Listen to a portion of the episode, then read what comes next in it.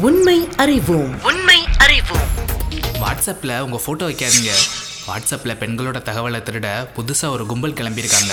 February எட்டு வரை வாட்ஸ்அப்பில் யாரும் சீக்ரெட்டான மெசேஜ் எல்லாம் அனுப்பாதீங்க. ஃபெப்ரவரி எட்டுக்கும் வாட்ஸ்அப்புக்கும் என்ன சம்மந்தம் இது உண்மையா? இல்லைங்க இது பொய்யான தகவல். அப்போ உண்மையான தகவல் எது? வாங்க கேட்கலாம். வாட்ஸ்அப் தன்னோட தனியுரிமை கொள்கையை மாற்றிருக்காங்க அதுபடி வாட்ஸ்அப் நாம் பரிமாறக்கூடிய வர்த்தகம் தொடர்பான தகவல்களை மட்டும் தன்னோட மூன்றாம் தரப்பு நிறுவனங்களான ஃபேஸ்புக் இன்ஸ்டாகிராம் மெசேஞ்சர் இந்த நிறுவனங்களுக்கும் பகிர முடிவு பண்ணியிருக்காங்க. எடுத்துக்காட்டுக்கு சொல்லணும்னா இப்போ நீங்கள் வாட்ஸ்அப்பில் சேலை வியாபாரம் பண்ணுறீங்க அது ஃபேஸ்புக்லேயோ இன்ஸ்டாகிராம்லேயோ மெசேஞ்சர்லேயோ விளம்பரமாக வர வாய்ப்பு இருக்குது. மற்றபடி நம்மளோட தனிப்பட்ட தகவல்களையோ சேட்டிங்ஸையோ இல்லை நாம் இருக்கிற இடத்தையோ யாருக்கும் பகிர மாட்டோம்னு சொல்லியிருக்காங்க வாட்ஸ்அப் இதுதான் அந்த புதிய தனியுரிமை கொள்கை. இந்த தனியுரிமை கொள்கையை நாம் அக்செப்ட் பண்ணலைன்னா பிப்ரவரி எட்டாம் தேதிக்கு மேலே வாட்ஸ்அப் செயலியை நம்மளால் பயன்படுத்த முடியாது. இதுதாங்க உண்மையான விஷயம்.